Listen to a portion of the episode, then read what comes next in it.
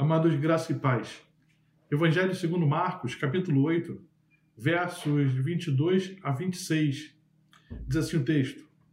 Então chegaram a Betsaida e lhe trouxeram um cego, rogando-lhe que o tocasse. Jesus, tomando o cego pela mão, levou-o para fora da aldeia e, aplicando-lhe saliva aos olhos, impondo-lhe as mãos, perguntou-lhe: Vês alguma coisa? Este, recobrando a vista, Respondeu: Vejo os homens, porque como árvore, árvores os vejo andando. Então, novamente, lhe, lhe pôs as mãos nos olhos, e ele, passando a ver claramente, ficou restabelecido, e tudo distinguia de modo perfeito. E mandou Jesus embora para casa, recomendando-lhe: Não entres na aldeia. Se você seja servido, abençoar a leitura da sua palavra. Marcos, o Evangelho, segundo Marcos, ele foi escrito de Roma para os cristãos que viviam em Roma, com a intenção de atender a, ao pedido do povo de Roma por um resumo dos ensinos do apóstolo Pedro.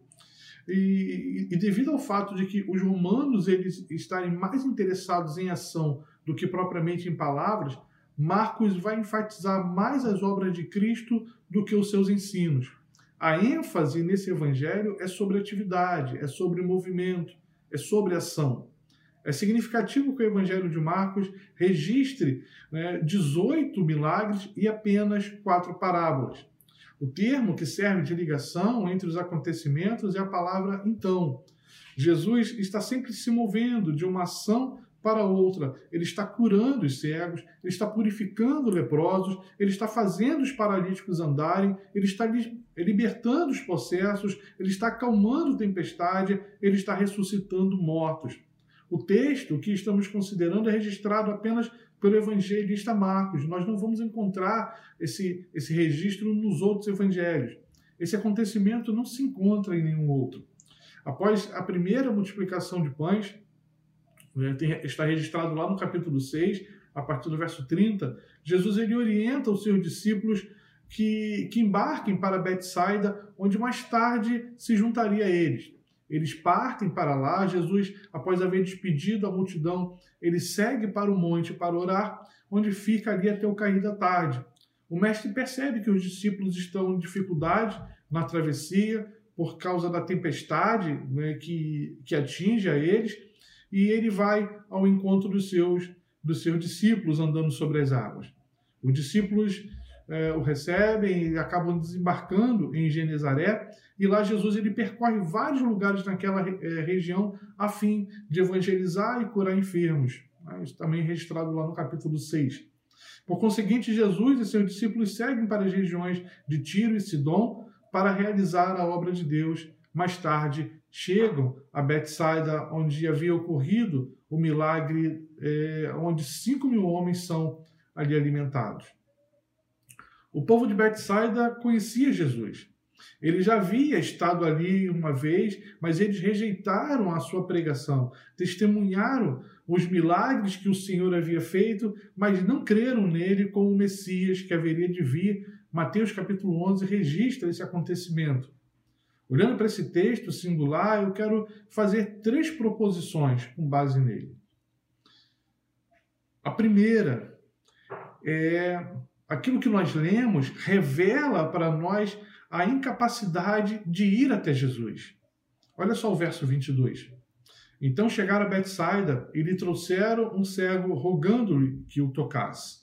O texto relata que alguns homens trouxeram um cego até Jesus. Ele não pôde sozinho, ele precisou ser levado. E eles pediram que, que o tocasse, é, crendo que sendo tocado ele ficaria curado da cegueira. No Oriente, mais precisamente naquela região ali da Palestina, era, era comum diversos tipos de oftalmia. E por isso a incidência de muitos cegos também, seja por exposições prolongadas é, é, à luz do sol, seja pela própria falta de higiene, muitas pessoas padeciam com a cegueira, era uma espécie de maldição naquela região. Os homens que levaram o cego demonstraram fé, porque eles disseram para Jesus: né, se o tocar, ele vai ficar curado. Né, mas o, Aqui a gente não tem relato no texto de que é, o cego de alguma forma tenha demonstrado fé, da mesma forma que aconteceu, onde houve milagres da restauração da visão, como que é registrado em Mateus 20, o texto diz que eles né, demonstraram fé, é um exemplo. A cegueira física é algo terrível. Né? Quem, quem conhece alguém, quem já experimentou uh, algum tipo de limitação assim, sabe né, que é, é horrível isso. Logo no início do seminário, nós tivemos um momento de vivência em que os alunos foram levados ali para a calçada do seminário para que dessemos a volta no quarteirão. Mas a dinâmica era a seguinte: nós estaríamos com o olho fechado e, e o outro que iria nos conduzir com o olho aberto. E ele ia dizendo para a gente: olha, tem um buraco, é mais para a direita, mais para a esquerda, levanta um pouco mais o pé. E era horrível aquela dependência, às vezes até a mesma falta de segurança naquele que estava guiando né, se, a, se a elevação ou se né, a, a, posição do terreno é, favorecia os seus movimentos, tudo isso era, é, é, trazia algum tipo de angústia, algum tipo de ansiedade. Né? E, e naquele contexto em que eles viviam, ter esse tipo de problema era algo limitador, principalmente se a gente pensar que as oportunidades de trabalho eram escassas. O que, o que um cego poderia fazer para prover o seu sustento? Então, nós vamos ver diversas vezes o relato de cegos em que eles estavam esmolando. Se em nossos dias percebemos e, e, e, nos condoemos com aqueles que, que sofrem com algum tipo de limitação da visão, imaginem né, como, como seria naquele contexto. E a cegueira, usada como analogia com o pecado, né, analogia do pecado, é, ela, ela, ela remete ao caos de uma alma impossibilitada de enxergar a Deus. Os milagres registrados no Evangelho têm um valor ilustrativo.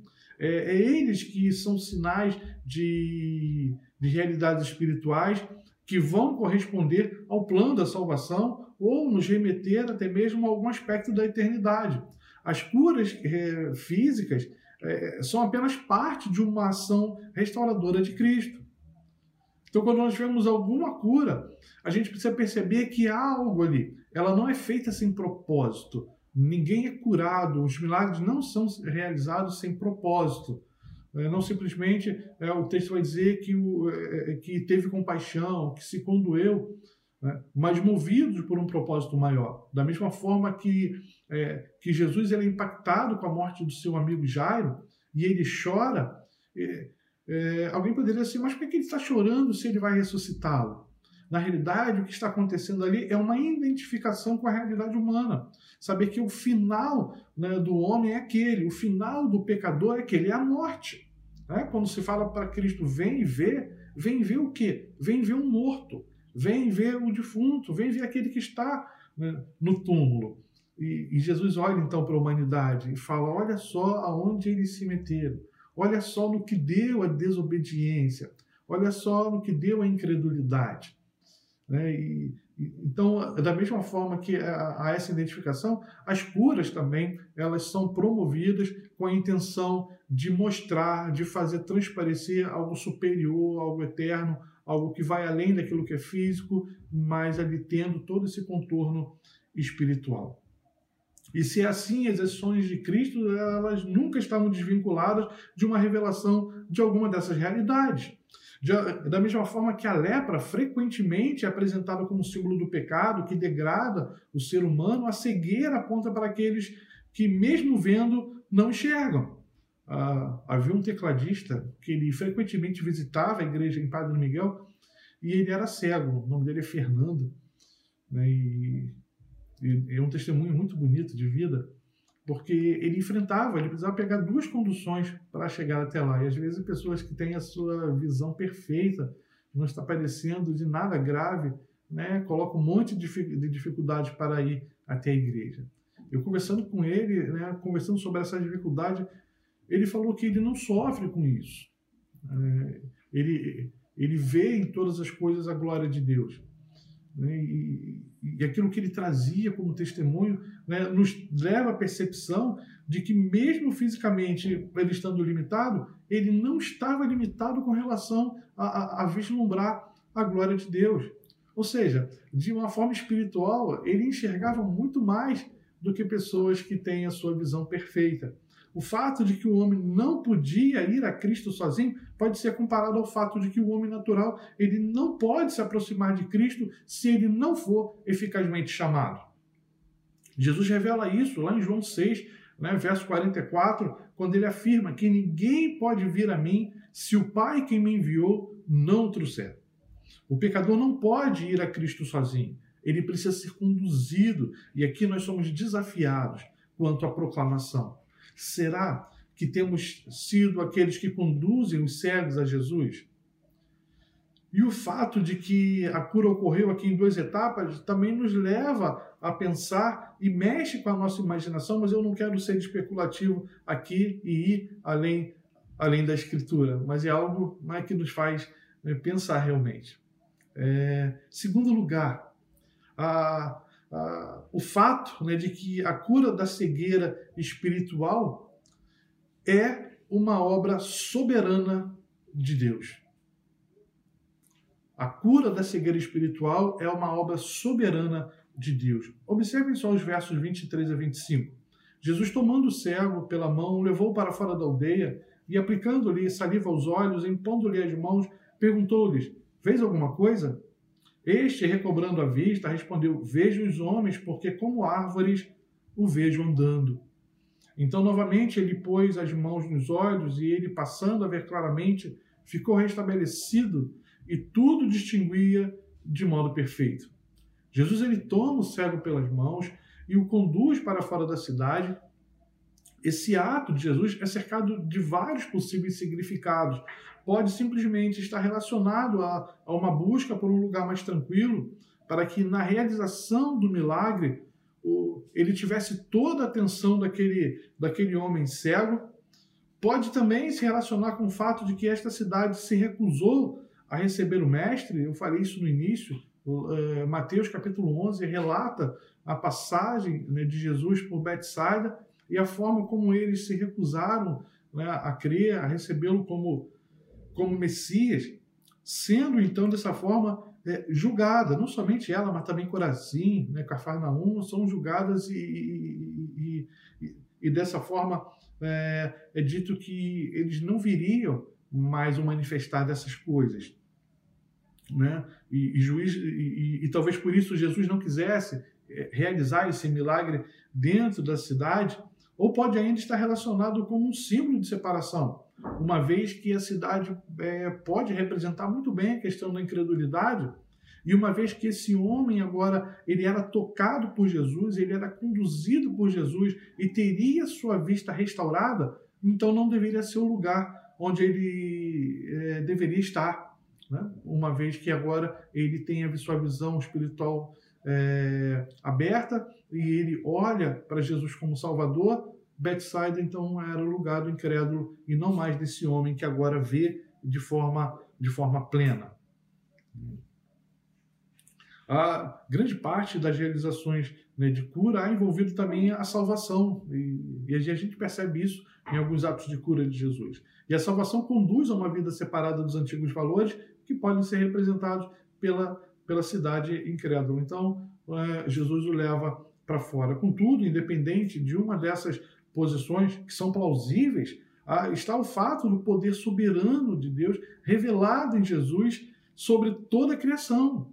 Seja né, ela exercida, seja essa soberania exercida sobre os fenômenos da natureza, como Jesus acalmando a tempestade, como ele é, é, é, é, é distorcendo, né, transtornando na realidade a lei da física quando ele anda sobre as águas, ou seja, essa soberania exercida sobre suas criaturas, e aí ele cura, ele ressuscita, ele liberta. O reconhecimento desses fatos precisam, de alguma forma, precisam necessariamente nos conduzir à adoração. Quando proclamamos o Evangelho, precisamos falar sobre os atos soberanos de Deus. É isso que nós anunciamos. Se alguém perguntar para você o que é Evangelho, Evangelho significa boa nova, mas tudo bem, mas o que, que isso significa? Aí você fala de uma, é, de uma mensagem antiga. Qual era a mensagem antiga? O homem caiu. e, e, e tendo caído sobre ele, né, pesa a, a, a, ira de Deus, o juízo de Deus né, está para se manifestar sobre ele. Essa era, era a notícia que se tinha. Agora, em Jesus se tem uma nova notícia de que há salvação. Aliás, essa mensagem passada para os pastores, naquele momento em que eles estão no campo e, e, e a milícia angélica né, se, se põe ali, se manifesta ali, é, anunciando o nascimento do, de Jesus, e, e, ele alenta os pastores dizendo que vocês não devem ter medo, porque hoje nasceu na cidade de Davi o Salvador. Então, essa é a boa missão, é isso que nós precisamos anunciar. Só que quando você fala do Salvador, nem sabe que você diga Salvador de quê? Né? E aí está o Evangelho. É, eu posso fazer coisas boas, eu posso né, praticar atos sociais, posso fazer obras sociais, né? posso, como consequência daquilo que foi efetuado em mim. Mas isso não é Evangelho. O Evangelho é isso. O homem pecador está eternamente condenado, mas há salvação para ele em Jesus Cristo. Né? Isso é Evangelho. É, precisamos informar ao mundo que Jesus é aquele que abre os olhos dos cegos uma vez. Né? E, e, e 1 Coríntios vai, vai revelar isso. Uma vez que o Deus desta presente era perversa cegou o entendimento dos descrentes, a fim de que não vejam a luz do Evangelho da glória de Cristo, que é a imagem de Deus. É, é, a versão que eu li é King James atualizada. É. É dessa forma que acontece. Né? Então, espiritualmente cego, porque o, o, o, o Deus desta, desta época, o Deus deste mundo, né? cegou a nossa, o, o entendimento daqueles que são descrentes, para que eles não vejam o evangelho da glória de Cristo, que é o que? A imagem de Deus. Então isso faz parte do, da, da, nossa atividade. Aqueles homens que levaram os cegos para Jesus, eles estavam, eles representam isso. Quantos nós temos a preocupação né, de, percebendo que são seres espirituais, é, nos colocamos à disposição para levá-los até Cristo, que é aquele que pode, por meio do seu toque curador, abrir a visão espiritual desses homens. A cura do homem se dá em duas etapas. Né? É, isso é algo de muitas perguntas, há muitas especulações a respeito desse fato. E de forma especulativa também poderíamos afirmar que na primeira etapa Jesus ele está restaurando a visão física daquele homem. É como se ele estivesse nivelando esse homem com os outros. Bom, né, os outros enxergam, você não, agora eu vou te fazer enxergar. Só que ele vai além.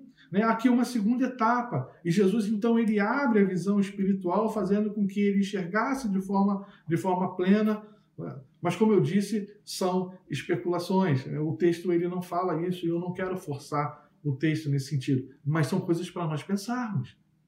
Por quê? Porque há propósito em todos os atos de Jesus. Não são atos a, a esmo, não são ao léu, né? é, existe propósito em tudo aquilo que ele faz. Calvino ele, é, ele olha para essa parte aqui do texto e ele simplifica ele.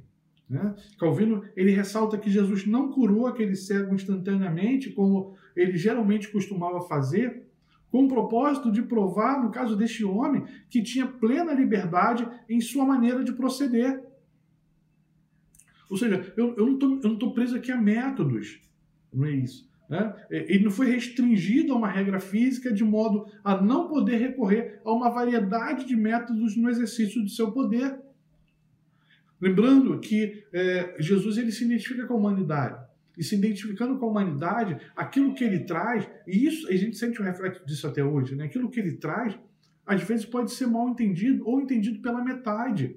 Há muitas pessoas que às vezes dizem que Jesus foi um grande revolucionário e não percebem que você limita a, a obra redentora dele quando se fala isso ou quando ele foi um grande psicólogo, ou, que ele foi um grande filósofo, ainda que ele tenha trabalhado todas essas áreas do conhecimento e do saber, é, ele não é somente isso. Né? E, e, há uma preocupação disso. Quantos não olharam para o Messias e falaram assim: será que é esse que vai libertar Israel? Será que é esse que é o Messias libertador, que vai tomar o poder, que vai tirar os romanos daqui e vai se assentar no trono de Davi? Ou muitos olharam para ele como um milagreiro. Né? Ele faz milagre, vamos levar até ele. Não, não quero compromisso nenhum com ele, só quero que ele cure. Ou é aquele que alimenta, né, a, a, grande preocupação minha quando eu falo da questão social, é que às vezes tem gente que vincula o fato de dar alimento com pregação do evangelho, e, e não é. E não é pregação do evangelho. Pode ser consequência do que o evangelho fez na tua vida e agora você, respondendo a isso, você olha com misericórdia para o outro. Mas né, dar essas coisas não é evangelho. E, e, quando Jesus ele alimenta aqueles homens, e no dia seguinte ele, ele, ele parte para outro lugar, um grupo daqueles homens que tinha sido alimentado procuram por Jesus e vão falar onde está ele e, e vão segui-lo até onde ele está. E chegando até Jesus, Jesus vai dizer para ele: eu sei, eu sei porque vocês vieram até mim, porque eu alimentei vocês ontem. E a, a nossa tradução ela não faz jus ao, ao original no grego, e a expressão usada no grego é, é ela, é, ela é muito forte. A expressão que, que Jesus usa ali é como se ele estivesse né, falando para um, um gado, né, e, e, falando assim, né, eu dei para vocês o, o, que o alimento, né, a alfafa, aquilo, o capim, então vocês encheram o bucho. É assim que Jesus está falando com ele, porque eu enchi o bucho de vocês e vocês estão atrás de mim. Vocês não querem saber de mim. Vocês não querem saber daquilo que eu estou falando. Vocês não querem nada com o reino. Vocês querem a comida. Né? Jesus ele é muito mais do que isso. É como, é como se Cristo estivesse dizendo aqui, quando ele ignora essa ideia de métodos: Eu sou o Senhor e, portanto, eu ajo à minha maneira. Aquilo que eu considerar conveniente, eu faço. Alguém pode perguntar, mas Senhor, e o método? Como fica o método? E Cristo pode responder: Eu sou o Senhor do método e não escravo dele. É um grande alerta é, aqui, uma vez que muito se tem valorizado né, hoje em dia a questão dos métodos. Eu, eu não sou contra o método, conquanto ele, ele não seja é, é, é, é decisivo, conquanto não se coloque nele a esperança né, do sucesso daquilo que está se empreendendo, né, principalmente quando a gente estiver lidando com as coisas de Deus. Porque a, a soberania é dele. O meu é servi-lo. E não inventar a forma de servi-lo, mas servir da forma como ele estabelece para mim. Né? E, e, e, a gente tem um grande problema porque às vezes a gente não aprende com a história. A gente, as coisas acontecem, daqui a pouco elas passam e vem uma nova onda daquela coisa e a gente não percebe. Hum, já vi isso aqui em algum lugar. Não. Quem lembra de Peter Wagner, né, que teve algum de seus, né, de seus escritos né, é, como livro de cabeceira de muitos pastores, inclusive presbiterianos. Tanto que ele foi convidado a palestrar na CNE, na Comissão Nacional de Evangelização, aqui né, no Brasil, na década de 90. E, e ele, é, ele era anglicano, era de origem anglicana, e depois é, parece que ele teve uma passagem né, pela igreja presbiteriana, mas ele vai se tornar pentecostal, embora ele não se assuma pentecostal, mas os atos dele são atos né, de pentecostais, e, é, e ele vai desenvolver o que mais tarde vai ser conhecido como né, o, o MCI, o Movimento de Crescimento de Igrejas, em que ele pensa o seguinte: ele olha para uma região e aquela região ele vai fazer, ele vai levantar dados daquela região, dados demográficos, é, o crescimento, renda per capita, e ele vai dizer: ó, há tantos habitantes naquela região, se eu plantar uma igreja em tal lugar, daqui a tanto tempo aquela igreja terá tantos membros, ela vai ter tanto de arrecadação, e daqui a um outro tempo ela vai plantar filhas aqui e aqui neste lugar, e depois faz a mesma projeção para aquelas filhas. É muito interessante quando ele está demonstrando isso, quando ele está falando essas coisas. Até empolga. Só que ele esquece de uma coisa.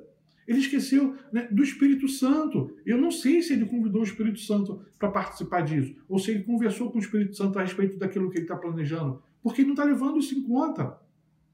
E não adianta nada disso se Deus falou, não tenho, a minha vontade não é que se plante aqui, e não vai plantar. Há igrejas plantadas em locais absurdos e que são bênçãos. Ali você fala assim, como é que essa igreja cresceu ali? E às vezes se fica preso a esses métodos, muitos creem fortemente nisso. Né? Se esquecem de que a obra do convencimento, a obra da regeneração, é uma obra exclusiva de Deus, mais precisamente do Espírito Santo. Aí você pode pintar né, lá na frente da igreja, lá onde fica o púlpito, pintar de preto, colocar luzes lá, né? É, é, é, você pode mudar o nome da igreja para comunidade, né? porque hoje há a ideia de que ah, as pessoas não querem ir num lugar chamado igreja. Então, se a gente mudar, colocar comunidade, as pessoas vão. Isso é conversa. Porque se você crê nisso, você está dizendo que o poder do convencimento é teu, e não é. Não estou dizendo que a gente eh, deve ignorar os estudos, que a gente não deve fazer uma leitura de contexto. Né? Alguns usam até uma palavra bonita, exegese do contexto. Eu não nego isso. É interessante para que você saiba os problemas. Isso não quer dizer que você vai saná-los, que você vai resolvê-los, mas você sabe o que acontece ali, quais são os dramas, quais são as angústias. Você conhece a história do lugar, mas você não pode né, mexer no coração. O homem né, crente ele é incapaz de abrir os olhos eh, espirituais do homem descrente. Não pode transformar o coração do incrédulo. Quando essa realidade apresentada por Jesus nesse texto estiver arraigada em nosso coração, né, nós descansaremos naquele que é o Senhor de todas as coisas, inclusive Senhor da igreja. Depois da glorificação, a nossa visão será perfeita. E aí, né, passando por essas etapas que passa esse homem que é curado, né, passa a enxergar plenamente, veremos o Senhor de forma nítida, estaremos livres da presença do pecado e de erros que ainda turvam a nossa visão. Mas ainda há uma outra coisa. Jesus ele faz aqui recomendações solenes. Olha só o que diz o verso 26 desse texto que nós estamos considerando. Perdão, é o, o, o verso 25. Né? Então, novamente, ele pôs as mãos nos olhos e ele, passando a ver claramente, ficou restabelecido e tudo distinguia de modo perfeito. Tudo distinguia de modo perfeito. Assim, né? A, a, eu falei aqui a, a, o 26, sim, em que a recomendação é que ele é, de que aqueles homens, eles é, aqueles homens, né? Que aquele homem né, é, não entre, né, que ele vá para casa e que ele não entre na aldeia ou na cidade. Né? Há, uma história a respeito de Bethsaida em que ela vai passar por uma, uma transformação, ela vai deixar de ser aldeia e vai passar a ser cidade. Então, depois de Jesus haver feito isso com ele, ter restabelecido a visão, vai dizer: ó, vai para casa, não entre na cidade. Há essa recomendação de Cristo para aquele homem. Apesar de, de ser curado, né, após ser curado, na realidade Jesus ele faz essas recomendações ao homem que era cego. Primeiro ele ordena que vá embora né, para a sua casa, segundo que não entre na aldeia. Então a gente pode entender aqui, pelo que ele diz, que provavelmente esse homem não morava em Betsaida. Então ele estaria fazendo alguma coisa por ali, mas ele não era morador dali. E, e, e uma outra coisa aqui né, que seria a pergunta a, da razão dessas admoestações. Por que, que Jesus né, o orienta desta forma? Talvez Jesus não quisesse que as pessoas o vissem como um milagreiro. Não é, é, é, é plausível isso. Ou então como provedor de alimento, como revolucionário político, né? É, mas ele precisava ser visto como divulgador do evangelho, redentor de pecadores. Essa era a missão de Jesus. Jesus estava né, andando pelos lugares para fazer isso. Se usarmos a ideia de que a cidade também seria ali um tipo né, de um lugar de incrédulos, poderíamos dizer o seguinte: uma vez que agora esse homem ele se tornou uma nova criatura porque ele teve a sua visão espiritual estabelecida, né, é, ele não deveria mais se misturar. Ele deveria evitar uh, o, o participar de coisas com, com, com os incrédulos, de não ser participante de obras iníquas. Esse homem deveria, a partir de agora, viver longe da incredulidade. Não temos como precisar o que de fato é, pretendia Jesus ao recomendar-lhe essas coisas, mas uma vez aqui, né, aplicando de novo a questão da simplicidade, podemos acompanhar o pensamento de Hendricks né, um comentarista do Novo Testamento, é, que ao sugerir aqui que ao enviar esse homem direto para casa, Jesus também tinha tido aqui em mente o interesse do próprio homem que queria ir para casa e dessa forma meditar de forma bem calma na, na grande bênção que ele tinha recebido. E teria também a oportunidade de testemunhar sem interferência para aquelas pessoas mais próximas a ele e, e juntos poderiam glorificar a Deus. De forma constante os nossos encontros com Jesus, seja por meio da conversão, seja por meio do nosso culto individual, do nosso culto doméstico, seja também pelo encontro comunitário dos nossos cultos solenes, devem nos conduzir à reflexão. Eu não posso me colocar na presença dele e eu não posso me, é, ler essa palavra, eu não posso orar a respeito né, daquilo que está na minha vida sem refletir a respeito dessas coisas. Você já pensou que você é um ser humano, um ser físico, que você fala com um ser espiritual? Você já imaginou o quanto isso é extraordinário? Você já imaginou o quanto isso foge, é, é muitas vezes, a, muitas vezes não, foge à lógica é, humanista? Mas que absurdo, você está falando com alguém que você nem vê, na crença né, de que aquela pessoa escuta aquilo que você está falando, e mais do que isso, te responde. Isso é algo extraordinário. E é necessário que se reflita a respeito disso. Por quê? Para que as coisas de Deus não caiam na vala do comum, dos comuns. Para que não seja relegado a uma coisa é, é, é, trivial, aquilo que é comum na nossa vida, mas que seja sempre algo especial. Talvez o nosso relacionamento diário, constante com essas coisas, pode muitas vezes tirar essa sensibilidade de nós. Algumas pessoas às vezes perdem a, a, a, o se emocionar diante disso. É, coisa boa, às vezes você está no culto e você é confrontado por uma palavra, ou você é consolado por uma palavra, você é orientado por uma palavra e aquilo não te emociona e não te faz chorar. E é necessário que se reflita, que você tenha um tempo de quietude, um tempo é, é, é, é em que uh, os ruídos, tanto sejam eles externos ou internos, não atrapalhem esse relacionamento e você possa refletir a respeito da obra de Deus na tua vida, que é constante.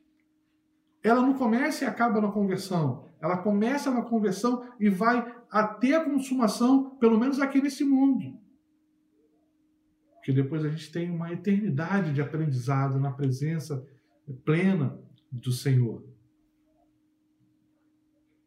Irmãos, eu quero concluir dizendo que a cegueira né, é figura da, da escravidão, da limitação, da impossibilidade, da dependência, é, da escuridão, daquilo que é, que é obscuro, que é tenebroso. A conversão é uma iluminação, uma mudança das trevas para a luz, da cegueira para a visão do reino de Deus. No entanto, poucas pessoas, logo se converterem, veem realidades espirituais de forma distinta há um, há um, processo ainda ali a ser percorrido. A natureza e a proporção das doutrinas, das práticas e das ordenanças do Evangelho né, são percebidas muitas vezes de forma ofuscada. A gente tem tido experiências boas com pessoas né, que já têm a sua vida, já têm uma caminhada, já têm uma grande bagagem de caminhada com Deus, mas que têm descoberto na teologia, principalmente na teologia reformada, a, a, a, essa, a, a majestade de Deus, tem aprendido a contemplar isso por meio das suas doutrinas. E isso é algo precioso. Isso é algo precioso. Mas foi um processo. Nem sempre foi assim. Pode ser que em algum momento daquela vida aquela pessoa tenha negado um desses pontos, ou não tenha entendido, ou tenha falado, não, eu não aceito. Mas que agora tem caminhado muito bem com isso. Às vezes, a, a cegueira ela traz essa incompreensão, né? não nos permite ver de forma perfeita.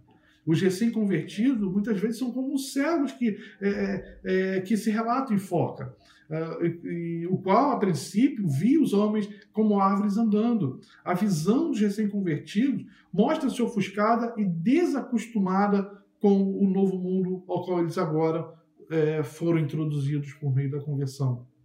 Somente depois que a atuação do Espírito se aprofunda é que a experiência deles, em alguma medida, amadurece e tornam-se capazes de ver as coisas com maior clareza e de dar a cada aspecto da religião, né, da verdadeira religião, daquilo que nós entendemos e chamamos de cristianismo, o seu devido lugar.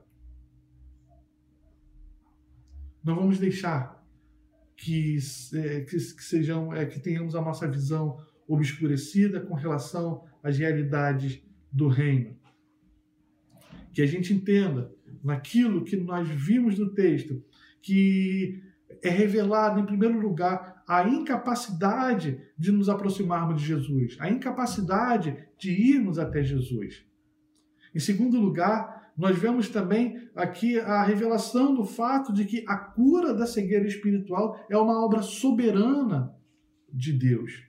Somente Deus pode fazer isso. Em terceiro lugar, há da parte de Deus recomendações solenes. Como disse o homem, vá para casa, não entre na aldeia.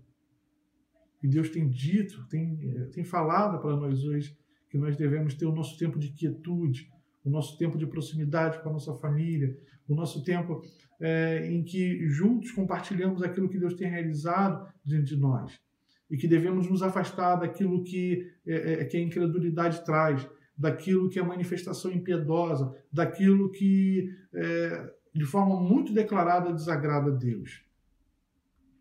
Vamos orar. Pai, louvado seja o teu nome, Senhor, por essa manifestação graciosa tua, pois nós não podemos sozinhos aproximar de ti. Essa obra do Senhor. O Senhor nos chama eficazmente, o Senhor nos conduz de forma eficaz à tua presença. Mas não somente isso, ao nos conduzir à tua presença, a nos fazer chegarmos diante do Senhor, o Senhor nos toca, o Senhor restaura, o Senhor restabelece a nossa visão, fazendo que venhamos a enxergar aquilo que sem o toque do Senhor poderíamos enxergar. Que é a salvação em Jesus Cristo, que é a majestade do Senhor mas que também, Senhor, sigamos as tuas recomendações, que precisamos refletir a respeito da tua obra na nossa vida e de forma constante. Não é algo que pode é, ser feito de maneira eventual, mas é algo que precisa estar constantemente ser lembrado em nós para que as coisas do Senhor não assumam um lugar comum na nossa vida, mas tenham um lugar especial. Tem misericórdia de nós, Senhor. Ajuda-nos, Senhor, para que a tua palavra ela nos incomode de forma tal que sigamos, Senhor, é, comprometidos com ela. Que como aqueles homens que levaram o homem servo até Jesus, sejamos também servos do Senhor, que conduzem os homens que precisam do Senhor até a tua presença, falando para eles a respeito do evangelho da salvação. Perdoa, Pai, os nossos pecados. Abençoa a tua igreja. Em nome de Jesus. Amém. Amém recebam a benção. Que o Senhor esteja à tua frente para te mostrar o caminho certo. Que o Senhor esteja ao teu lado para te abraçar e te proteger. Que o Senhor esteja atrás de ti para impedir que homens maus te armem ciladas. Que o Senhor esteja junto de ti para te amparar quando caíres. Que o Senhor esteja dentro de ti para te consolar quando estiveres triste. Que o Senhor esteja acima de ti para te consolar. Assim te abençoe e te proteja o misericordioso Deus Pai, Filho e Espírito Santo, que vos envia agora para transformares o mundo em nome de Jesus. E agora, que a graça do nosso Senhor e Salvador Jesus Cristo, o amor de Deus, o nosso eterno Pai, a comunhão e as doces e eternas consolações do Espírito Santo, seja com todo o povo de Deus, espalhado sobre a face da terra, hoje e sempre. Amém.